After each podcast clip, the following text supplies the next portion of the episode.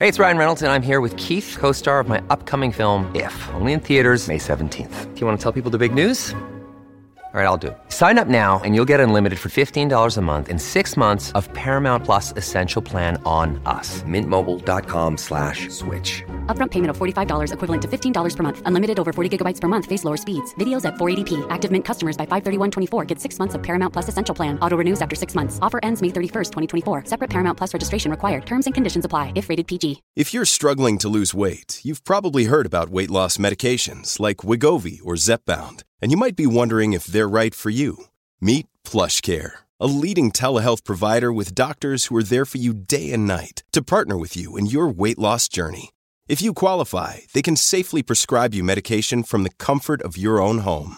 To get started, visit plushcare.com/weight loss. That's plushcare.com/weight loss. plushcare.com/weight loss. Sorry about the noise. My neighbour's sanding his deck. My motto? Don't work on your deck, play on it. Life's good with a Trex deck, low maintenance with a 25-year residential warranty. Trex, the world's #1 decking brand. Want to witness the world's biggest football game? Head to iCanWin.com.au, predict Australia's score with a crystal ball, and it could be you and a friend at the FIFA World Cup Qatar 2022 semi-finals, all thanks to McDonald's. Maccas, together and loving it. TNCs apply. Baznazzy for breakfast. It's been a freaky old Friday here on the 8th of October. Plenty going on. Izzy Scott, he got us going, didn't he, with his conversation around Silver Lake. With the current setting of the NPC competition and Auckland teams not coming out, the financial ramifications, well, they are huge and they could be dire. So that conversation around Silver Lake, and is that a more appetising option now? We had to have it, and it was great to hear from Dino and a couple more callers with their opinion on rugby at the grassroots level, because it all is implicated within this. We caught up with Mark Chittick talking Super Seth, a bit of shagging going on down in Matamata, and of course Joey Wheeler too, and talked Farah Palmer Cup with the final this weekend. Canterbury, the dynasty, can they make it 5 on the trot? Baznazzy for breakfast. We'll catch you guys again on Monday. Kiwi that's creating his own wee legacy, actually. Creating his own wee legacy is a guy called Blair Baxter. Blair Baxter, when you think of rugby juggernauts in New Zealand, you can't go too far before you put Canterbury Farah Palmer Cup team on the list. This weekend they are lining up for their 5th consecutive title in a rematch of last year's final against Waikato. Blair Baxter is the head coach for Canterbury NPC side, and he's with us now. Good morning, Blair. Morning, Izzy. How's things? Good, mate. How are you doing? It's been such a big week for women's rugby, mate. How's the week been? Yeah, man, it's been an awesome week. Like this, we're obviously prepping for this spectacle rugby on Saturday with the final, but then the launch of the Super Series as well. So been a big week for myself and the girls. And so, obviously, the announcement of Super Rugby Aupiki next year, but you know, you got a big final coming up this Saturday, and you're up against Waikato. And we know, I remember watching that game; it was an absolute humdinger. It was so good to watch. How's the week been? How's the preparations been, bud?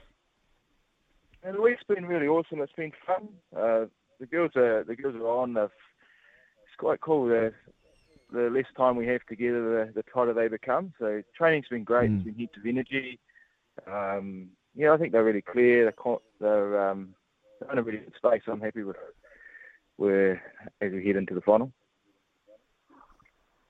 Hey, Blair Louie here, mate. It's look, it's no small feat what this side and what you guys have been able to do with this program. I think we think of Canterbury rugby juggernauts and you think the Crusaders, but the consistency you guys have been able to kind of run throughout the women's program, where does that start?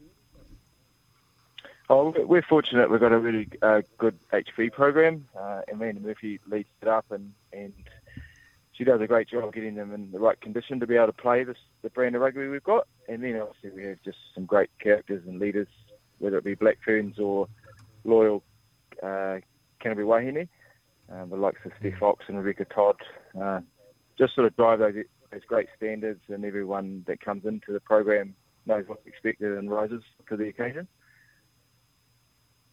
Nice, mate, nice. Hey, Ken, Waikato's disrupted preparations, obviously what's going on in Waikato. They're able to get out, and has that distracted the mindset or the preparation for yourselves, and have you thought too much about that, or is it just focusing on what you guys are trying to do, you girls are trying to do on Saturday?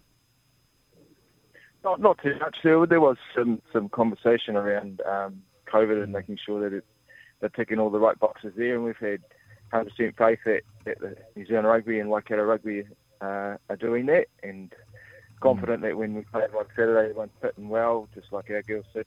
We haven't spent a lot of time on that. We're just more focused on nailing our stuff and having fun along the way. Mate, what about this Super Rugby Aupiki? Super Rugby Aupiki, we have to touch on it. Like you've been given the opportunity to lead the South Island team. You've got some talent to be able to pick from. Are you happy with the talent? Obviously, in Canterbury there is huge amounts of talents, but then you got Tasman, you got Southland, you got Otago, you got the whole South Island. Are we going to uncover some talent that we might not have seen yet? Yeah, what a privilege to be able to lead this program. And you're 100% right. I know the Canterbury group really well. I know there's some quality girls and also up and coming ones. And through this process, being able to watch a bit more of Otago and Tasman in depth. So, yeah, there's definitely some exciting potential. There's a few hanging around down in Otago. We were fortunate enough to play them a couple of weeks ago, and Tasman's just the new union that are forming, so there's going to be, over time, some good young girls coming out of there too. Hey, Blair, what's your background as far as coaching? I know you've been involved with the Sydenham club heavily and done some age grade stuff, but when did you kind of come across the women's side of the game, and can you talk about the development and the growth you've seen from your perspective? Yeah, big shout-out to the bus driver, Sydenham down here. So I come across to the women's game about 3 seasons ago. After I'd finished with the Canterbury 19s, I had an enjoyable time there. When we transitioned into the women's game, it was a lot like coaching those young men that are aspiring to be professional athletes, wanting to learn and grow, and the joy and fun they have along the way is something that I really embrace and thrive on. So keeping it fun, keeping it real. But the growth of women's rugby in the last 4 or 5 years has been massive, and you just see it. We're lucky in our space that the skill set just getting better, and with that you have to start coaching better, otherwise they pass you and then you get tipped out. Mate, I want to ask you about this young girl, Georgia Miller. She plays loose forward. She's playing 6-7, and I was watching her a couple of weeks ago. She's playing Otago. I've been watching her closely. She is a phenomenon, mate. Has she got a big future in the game? Massive, yeah. Just an exceptional athlete. Like, really raw, talented. Just has a real drive to be the best possible self. Has fun. And the thing I enjoy about her in our environment, she's still only 17, so she's still a young one, and brings that naivety to it. So it keeps fun, keeps the other girls young as well, and just her energy is contagious. Yeah. Hey, Blair, so you talk about having to kind of grow with these players and like the women's side of the game is kind of developing so fast that you've got to keep up. From a coach's perspective, who do you kind of look towards, and who have been some personal inspirations or people you've kind of stolen bits and bobs from? There's plenty. I love learning. So fortunate enough in the building that I work in, we've got the Crusaders, so you've got Razor, who left a good ship in there, and the guys that he works alongside. Big fan of what Wayne Smith does in the coaching realm. So I think just been really fortunate to learn alongside those, and the corridor conversations with those professional coaches is invaluable. And I'm just grateful that I'm in the same building at times. Nice. What about Kendra, mate? What about Kendra? She's obviously in the Black Ferns setup. Is she still keeping her nose in it, and she popping in, like sending wee messages during the week and having her little thing? Because she can't keep her mouth out of anything, really. You know her so well. That's 100% kids. She's up in Tauranga at the moment, but every night after training we get a little message on our group. How's training going, girls? Got a little good luck message sent to the group last night from the 6 Black Ferns that have been away. So, Kim's loves it. She's been, for the last month, she hasn't been involved. I'm still on the TA. I've got the kicking tee, right? so, she still wants to be involved. She just loves it. And to be fair, I think it's probably better to have her on the kicking tee than sitting up in the stands screaming and yelling. Yeah, I can imagine that, Blair. So just for context, you've had your Black Ferns ladies have joined that squad. So how did you kind of develop growth or leadership within the group, the tier under players, and was that a focus for you the last year or so? Yeah, 2 years ago when I was appointed as myself in the coaching group, set out on that journey to grow depth and give more girls more time. So, man, thank goodness we did that because it's put us in a really good space now. But with the returns of like Steph Fox from having a baby last year, she's 106 games this week, so that stuff is massive for us. We're really wrapped with how the girls have been given an opportunity in the last month with the Black Ferns being away and how they've stepped up, and the environment's changed just a small bit too, which is cool. But they've really owned it and steered this campaign in their direction. So it's been really cool to see. Nice, mate. Hey, just before we let you go, I just want to touch on the women's game as a whole. Are you happy with what's been transpired over the last couple of years, where women's rugby is at the moment? I think the women's game, the numbers that are playing the game at a younger age are tracking in the right direction. The leaders within the Canterbury women's side, you got the Seven side, the Black Ferns, the way that they've been able to lead our country and role models around the country. Are you happy with what's transpired from that? The Farah Palmer, the Super Rugby Aupiki? Yeah, definitely. Like, it's been rapid growth. The cool thing now, and I've got a couple of daughters, and one of them's obsessed with rugby at the moment. Is they've actually got role models to look up to. It's not the All Blacks anymore, it's the Black Ferns, and that's who they're aspiring to be. So there's been huge growth in that junior space, and there's just watching like our under-17 program down here and below. There's some really talented girls coming through, so it's massive future. It's only going to get bigger, and obviously with Aupiki, and who knows what the next step is if they nail this and have a great brand of rugby, it could be Trans-Tasman. So it's going to be epic. Yeah, I think you're bang on, Blair. I think like the growth from here after Aupiki, if we can get it right, might be exponential, right? Like it might just go strength to strength. And I think with some of those corridor conversations you'll be having, I reckon your Super Rugby side or your Super Aupiki side's going to be very hard to beat, mate. I reckon you guys have got a great player pool and a good brains trust down there. So all the best for this weekend against Waikato. All the best for next year as well, and we'll keep following along with your journey. Awesome, man. I really appreciate your time. Thanks so much. No worries. Go well, brother. Go well. There you go. Blair Baxter, who's the head coach of the Canterbury Farah Palmer Cup team, and he's been named the Super Rugby Aupiki head coach as well, is he? And you can tell that he genuinely cares about the women's side of the game, can't you? Oh, he does. He's come a long way, mate. When I was in the environment, he was there just plying his trade and just sitting in the background learning. Went through the club rugby scene, Sydenham bus drivers, and then he's gone on to a Farah Palmer side, and he is creating his own dynasty, his own legacy within that squad. And mate, they are unbelievable. I was lucky enough to be able to unbelievable. I was fantastic. They're outstanding. They're outstanding. I was lucky enough to be able to commentate them last year, and just seeing the skill sets. Not from just these sides, all the women's sides that are playing in the Farah Palmer Cup. It's great to watch. It's great to watch, and it's going to be a cracking game this Saturday. Waikato, they're no slouches, and they are missing a few players with Black Ferns honours being in their squad, but they'll still come down here and put on a good show, so looking forward to that. Yeah, well, so the Canterbury team's missing six. Waikato, they're missing nearly double digits, is it? It's like it is. I think it's they've got a lot of their senior ladies out, and so they actually had to leave for Christchurch a day earlier than scheduled for this Farah Palmer Cup final because of the level 3 conditions that was being imposed on Cambridge and Hamilton from midnight last night. So they managed to get out yesterday evening, which some epidemiologists are kind of looking at going, gee whiz, we might need to be protecting the South Island a bit here, but look, they're playing completely within the rules, getting out, getting themselves nice and organised and just moving with a fluid situation. So for a sporting perspective, I'm super glad that they could get down there, and what happens next with restrictions and what we'll see with case numbers today about what happens. It is a completely fluid situation, as every administrator across every sport will tell you at the moment, Izzy. It's not the only domestic sport going on this weekend. We've got a Ranfurly Shield Challenge. We've got Heartland Rugby.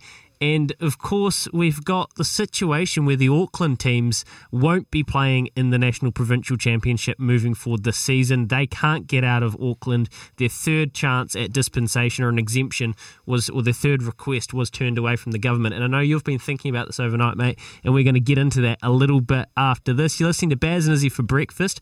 0800 150 811 is the Kennards Hire phone line. Where are you at with women's rugby? Are you so happy to see this Super Rugby competition come in next year? And are you a fan of that Canterbury setup that Blair Baxter is driving? Give us a call. We'd love to hear from you. We're here with Chemist Warehouse. Great savings every day.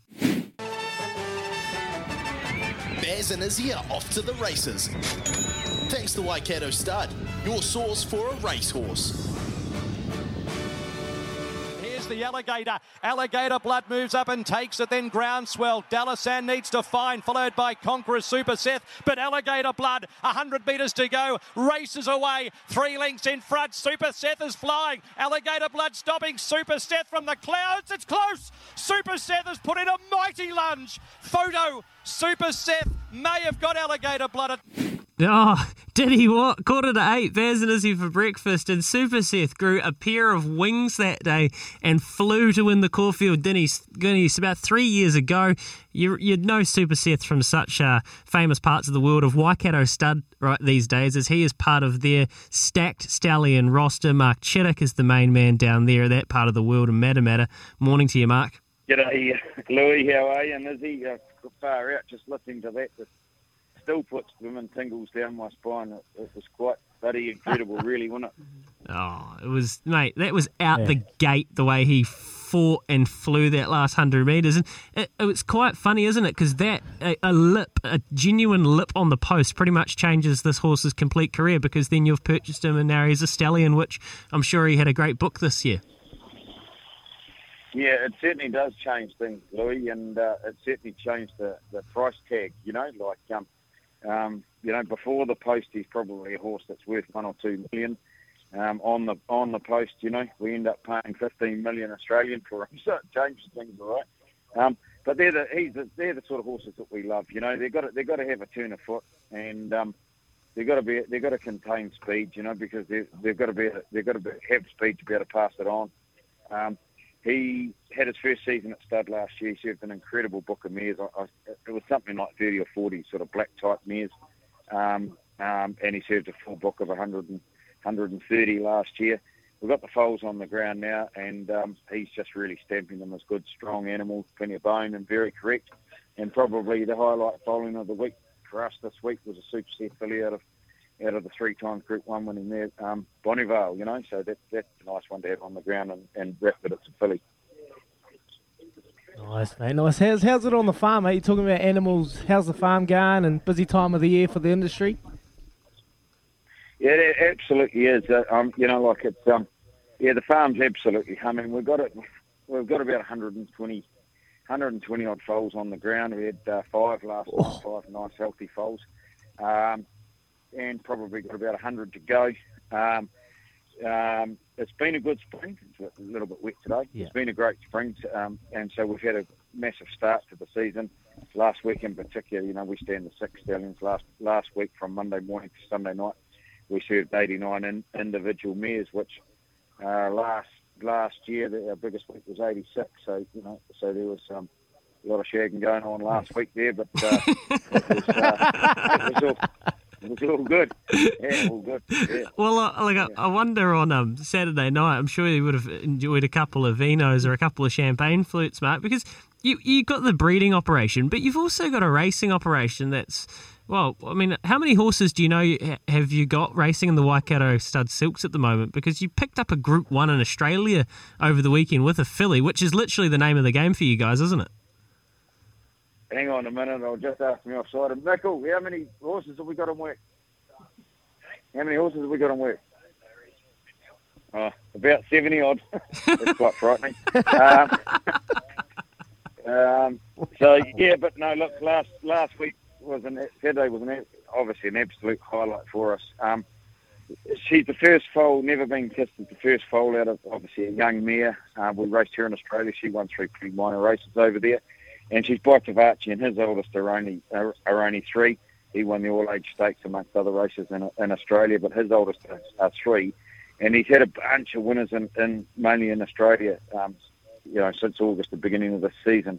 And he's really got people talking. And we always want to get the first stakes winner on the board by a young stallion like that. Well, to get a Group 1 winner as his first stakes winner like that, the time-honoured race in the flight stakes, my God, we've got a little posse down here. You boys will have to come and have a coffee or a beer with us. We've got a new little cafe on the farm called the White Horse Inn, and I can tell you the place was just roaring from about 6:30 p.m. or whatever time the race was till I don't know what time in the morning. I think I did see that bloody last penalty that in the All Blacks test, but it was one eye only half open, I can tell you. I was going to ask you that, mate. Social media, it's a great thing. It's a great tool. It can get you in a bit of trouble, though. I follow you on Twitter, and I saw you guys were celebrating, handing trophies over left, right and centre on the Waikato Stud Twitter page, mate. Is that what it's all about, mate? Watching your horses go out there, and I'm absolutely gutted I never got on Never Been Kissed. Couldn't believe it. I picked another horse that got pipped. And Never Been Kissed got over the top home, $40. Is that what it's about, eh? Yeah, 40. Yeah, $42. Yeah, and look at this time of the year we are 24/7, and that's one of the reasons for putting this cafe in here. It's right in the middle of the foaling unit. Half of the breeding team sitting here having a toast in a cup an hour, but they're all around us on Saturday night. Everybody works bloody hard, and they're very, very passionate about our sport. And there's highs and lows. There's highs and lows in this game, and that can happen within hours of each other. So, you've really got to enjoy that time, and we certainly did. But these guys that are on the farm here, they've been involved with, let's say, that stallion coming on. They've actually been involved in foaling and rearing her mother, and then obviously Never Been Kissed. They've been there at the breeding, they've been there at the foaling. Educated that filly, and interestingly enough, we also sell a lot of horses as yearlings pre racing, and we found a video of this filly.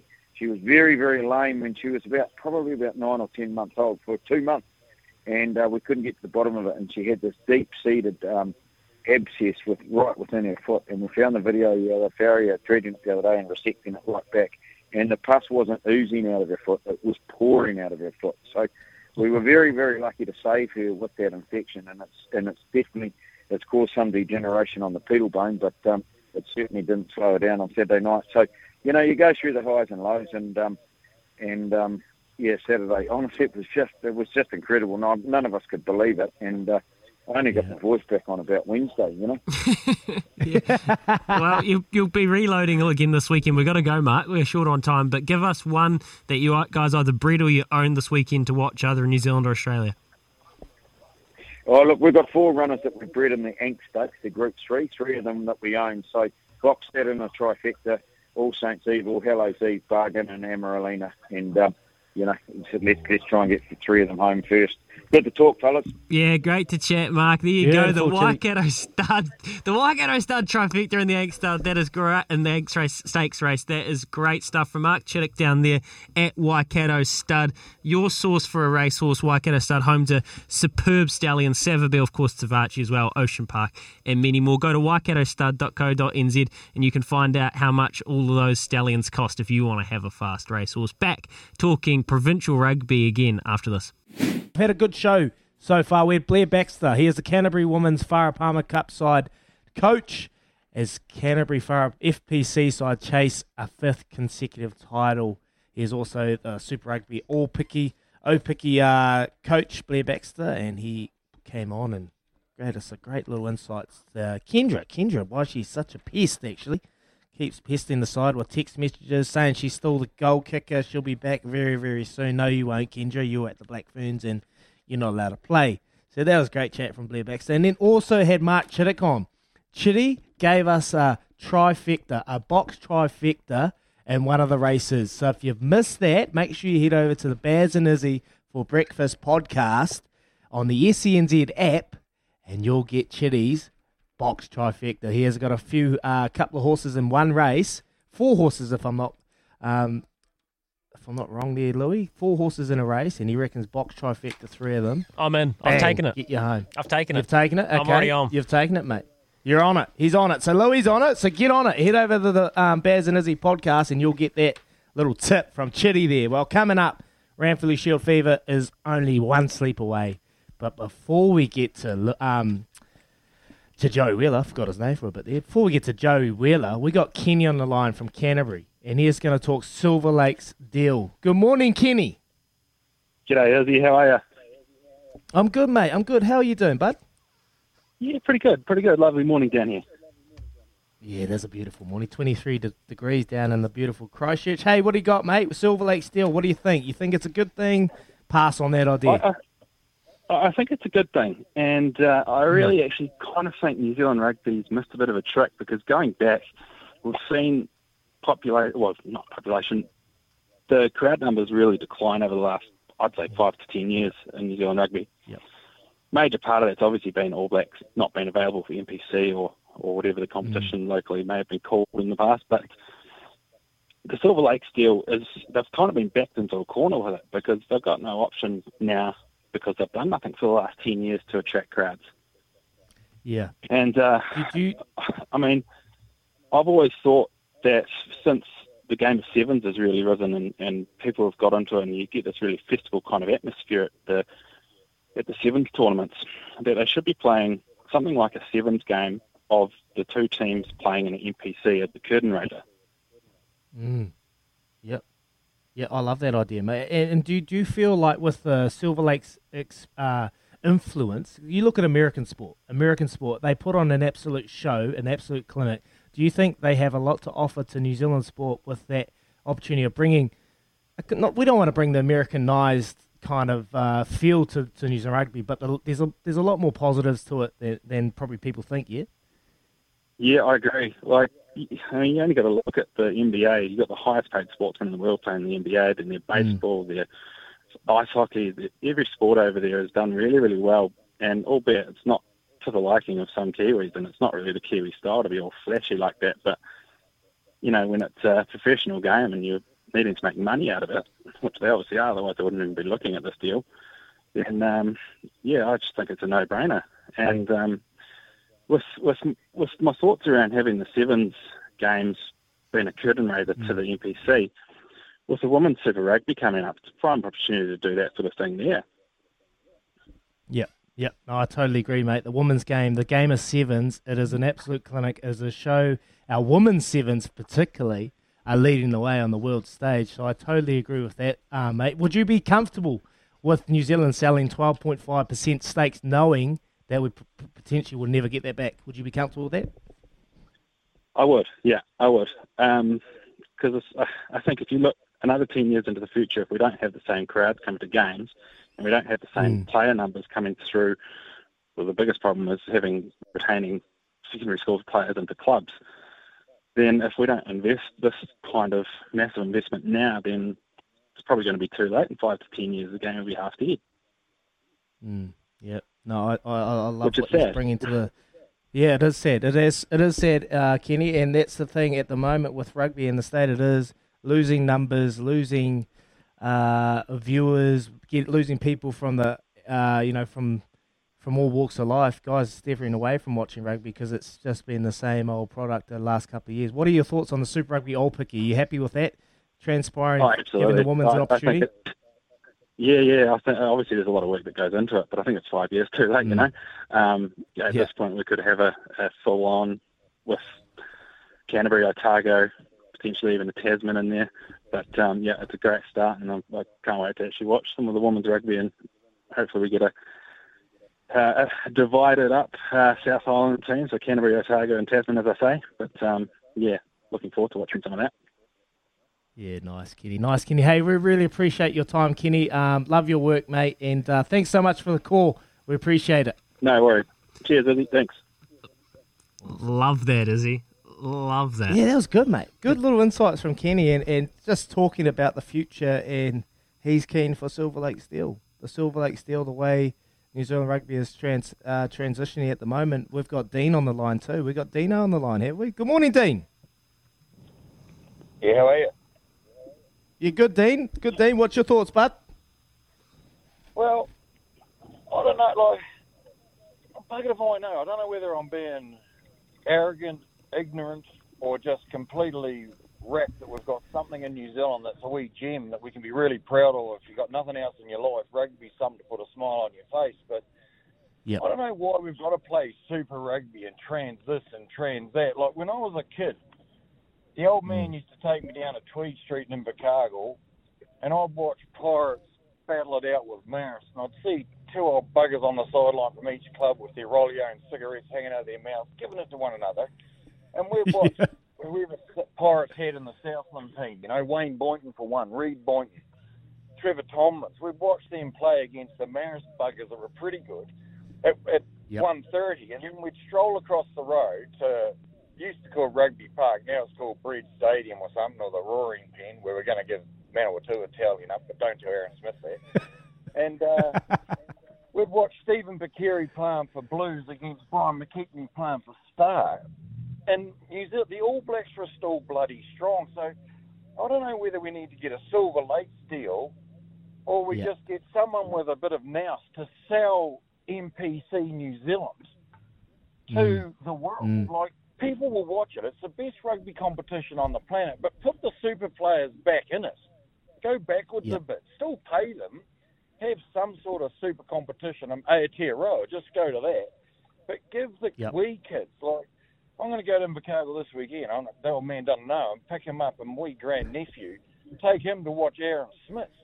Because when's he going to get a chance to unless he comes up to Dunedin? Like, he's only just started playing that Ripper stuff, and don't start me on that. Like, I reckon that's a step in the wrong direction as well, but that's what we do now. We go, we buckle everything up, make it soft as buggery. We're just advocating dislocated thumbs and not putting cheek to cheek. I don't get it. Like, good coaching, rugby was fine, but it is what it is. So you're saying, Dino, we need to scrap Super Rugby and go back to what it was, just provincial NPC, when we saw Joali Vinderi, Zinzan Brook, Robin Brook, in the olden days when the game was about the provinces and it was a big thing. So you're saying scrap Super Rugby and go back to the provinces? Yeah, and sell that product to the world to watch, because they'll want to watch it, because it's bloody good. And it's always been good, and now it's a wee bit buttered down. And, like, to be honest, it's almost like first 15 rugby. Like, these kids get out of first 15 rugby that are super coached. And that scares me a bit too, you know. Like, you've got to let kids express themselves a bit, as opposed to, we're supposed to do this here, we're supposed to do this there, and they tell them play what's in front of them. They're too bloody scared to. Because I love that. You know, like, it's a fine line. Like, I'm no expert, but I just love the game. I can't help that. I've never been to church. Yeah. So I wouldn't want to waste a Sunday. I'd rather drive to Invercargill and watch Aaron Smith get a toweling from the stag. Marty Banks is going to... Oh, mate, you know you're an absolute champion. Dino, you're an absolute champion, mate. I love your call. I love your enthusiasm. You are strong to the point, and you have a great opinion, mate. I totally agree with the rugby at high school. These kids need to enjoy high school, because there is plenty of time left for them to become professionals, and the pressures that come with being a professional. I totally agree, mate. Provincial rugby is hugely important. I thank you so much for your call, Dino. I've got to let you go, but appreciate your support, mate. Have a great weekend. Well, someone that knows all about the roots of rugby is Joey Wheeler, and Joey would have been probably listening to that conversation. Joey, good morning. You are our McCafe coffee catch-up, and, well, you don't mind a McCafe and a burger too, mate. Good morning. Good morning, Dagger, yeah. The McCafe coffee catch-up, it sort of throws me back to last year when you and I were traveling the country in a caravan, and our sort of breakfast of champions consisted of either a pie, a couple of pies, and a coffee at some stage. And geez, we were in some nick by the end of that 2 weeks. But yeah, to Dino's point, I think he's not far off. Obviously, some frustration and some good passion. Obviously, some passionate callers of your show, Dagger, which is always good. But it is tough these days, because as Super Rugby franchises, they're all looking younger and younger now to recruit straight out of school. So there is the pathway seems to be pretty fast-tracked as opposed to probably in our day, Dagger, where we might have started when we were 20. These kids are getting recruited as 18, 17, 18-year-olds to Super Rugby franchises. And sometimes, in many cases, not getting the opportunity to make those mistakes in their later teens and learn from them before they become fully-fledged professionals. How do you strike that balance? I don't know. It's becoming a young man's game, and it's pretty hard to not go down that route. But I think those guys have got to have the ability to learn from those older athletes that are in the NPC. That's where we learned our craft and loved it. And if they don't get that opportunity, it's sad for them. Yeah, I love that point, Joey, and I've been voicing it a few times about these school kids. They're at school, they're getting plucked from school, so they're totally missing that opportunity to play in the provincials and becoming professionals before they've even lived. And I think it might be affecting the provincial game as it is. Am I right, mate? Yeah, yes and no. Like, I think the hard thing is that these kids now, especially out of some of these high-performing schools where they put a lot of resource around these first 15 teams, there's a lot of expectation from those kids that this is the norm. So they go from, let's say, some of these top four sides and, I don't know, 1A competitions where they've got amazing resources. Like, I've been around some of those schools and the resource that and the facilities that some of these top 1A schools have got are better than the majority of Super Rugby clubs in this country. So a bit of an eye-opening experience for these kids when they leave school and they go down to their local club where they've got nothing, right? You're just going down there for the love of the game. You're turning up Tuesday and Thursday nights and you're slogging your ass off, and you might get a feed in the club rooms afterwards. That's about it.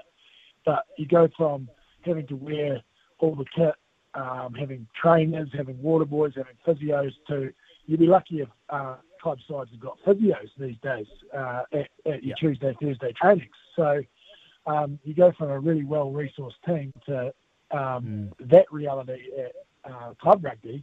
Guys are like, what? This isn't normal, but it is the norm. Yeah. And they get so used to that elevated environment that they forget what it's actually about. And they also have an expectation that they go from high school rugby to being starters in a premier team for clubs, which, as we know, you need to earn your stripes, Dagger. So, it is a tough one. And I think that's sometimes also really hard on kids, because then they get into the professional environment.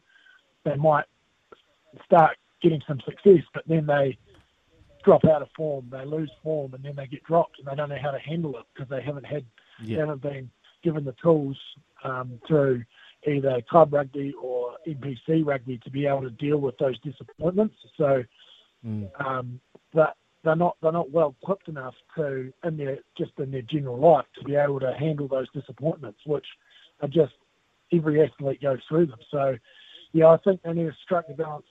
Get the balance a little bit better. I think with this under-20s tournament that they're doing with the super franchises that started last year, I think that's a step in the right direction to get a little bit more of that of a pathway to break up that maybe between school and NPC rugby, so that there is another step, so that they've got some understanding around the demands of professional sports and the expectation, because sometimes it's everyone's dream to be a professional rugby player, but they don't understand the demands and the expectation, and then what comes on the other side of that as well, the disappointments. So you've got to equip these kids right so that they can handle all that.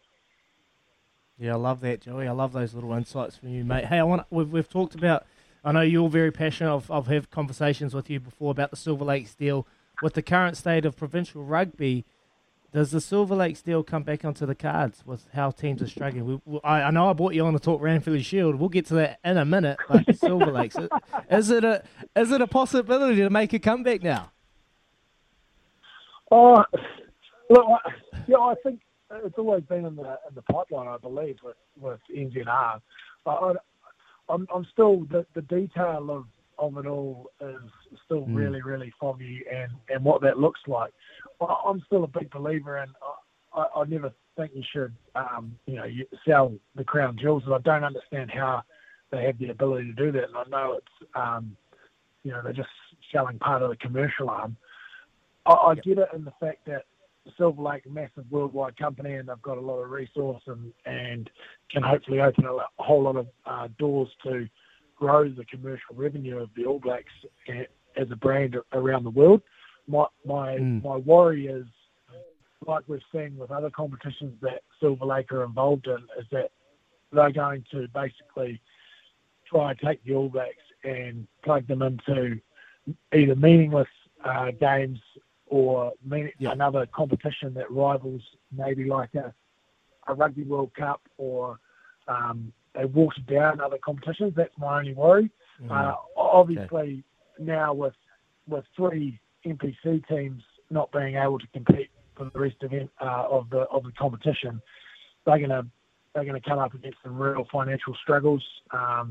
Sponsorship wise, they're obviously not going to hit a lot of their targets to probably maximise those sponsorship dollars. So, it's going to be a real tough road for those three Auckland sides that aren't involved. So, I think it does start to become more and more important, and how that looks, because obviously every provincial union gets a big fat check, but I just want to make sure that it gets spent in the right places. I think the professional arm of our game is in a pretty good space. I think we have an amazing ability to retain a lot of our top talent. I think the danger with New Zealand rugby is actually that the talent just below our top All Black talent that is on the fringe of the All Blacks, that's the talent that is going at, as being scalped at a rate of knots and being taken overseas on big money deals. And I think they're going to start looking at even younger now as well. So it's making sure that money gets spent in the right places, helping keep those guys, because those guys are actually the most important, because, as you know, with Super Rugby teams, when the All Blacks finish their season, they're on an extended break, and they normally only come back into Super Rugby franchises a week or two before the first game. These other guys that are experienced Super Rugby campaigners are the ones that actually do the bulk of the work in pre-season to upskill all those young athletes so that they're on the right page, so that they're growing. So I think they need to be rewarded, and those guys are the difference in a lot of teams. As you well know, Dagger, they're the sort of the backbone of a lot of those sides. So if they can have a bit more investment to keep those guys happy, then it keeps our talent pool really healthy as well. But also, the grassroots of the game is really struggling. So I hope that the provincial unions have some pretty tough criteria that they have to spend money in the right places, so that it develops our game, and we keep kids. Well, we actually want more kids playing our game, because it is, the numbers are dwindling, and we want to make it fun and not just about the elite level. Oh, mate, you are such a champion. I love it, Joe. You're so passionate about the game of rugby, and it's on show today, mate. But we got you on to talk Ranfurly Shield. That was great insights on Silver Lake Steel. What's going to happen? In a minute, you got a minute. What's going to happen this Saturday? Well, I'll tell you what. Firstly, I'm a bit disappointed. We had a chat yesterday on Sky, and I understood that you, Smithy, and Nisbo are calling the game now. That is biased if I've ever heard it. We've got a Wellingtonian who's going to be the main caller, and then two Lee Hawke's Bay lads as expert comments and sideline comments. So there's going to be no voice of reason, so to speak. I'm neutral, mate. You're not neutral at all. You're telling me, well, after 30, 40 odd, 50 games for the bloody Magpies, whatever you play, born and bred, that you're neutral? Yeah, all is neutral. But no, I think it's going to be a fantastic Ranfurly Shield challenge. Two teams that over the last 2 years, Dagger, have been on the top of their games. They've set the tone in terms of the quality of rugby in this competition. We've got a team that is very, very reliant on their maul and their set piece, and Hawke's Bay, as well as Tasman. They both enjoy that phase of the game, so that's going to be a real battle. But It's actually probably out wide amongst those rocket ships, the young talent that I think Tasman's going to have the edge. And I think it's going to be third time lucky. Unbelievably, the last challenge for Tasman was 2012, and I remember it well. Broke my heart. Brody Barrett scored 30 or 31 points and sunk Tasman 49-40 up in New Plymouth. So hopefully it's third time lucky for Tassie. If it is, I'll be road tripping my way up, because I can imagine it'll be a hell of a doozy over 3 days. I'll imagine they'll be flying into Christchurch, bus trip to Kaikoura, have a night with the Shield in Kaikoura, then up to Blenheim. Get out of it. Then over the hill. Get out of here, Joey. So it'll be a big 3 days. Finish. I'm going to break your dreams right there. I'm going to break your heart, and I'm going to let you go, mate. Thank you so much for joining us. You're very, very good at what you do. Insightful as always. Love your passion. Joey Wheeler, thank you so much.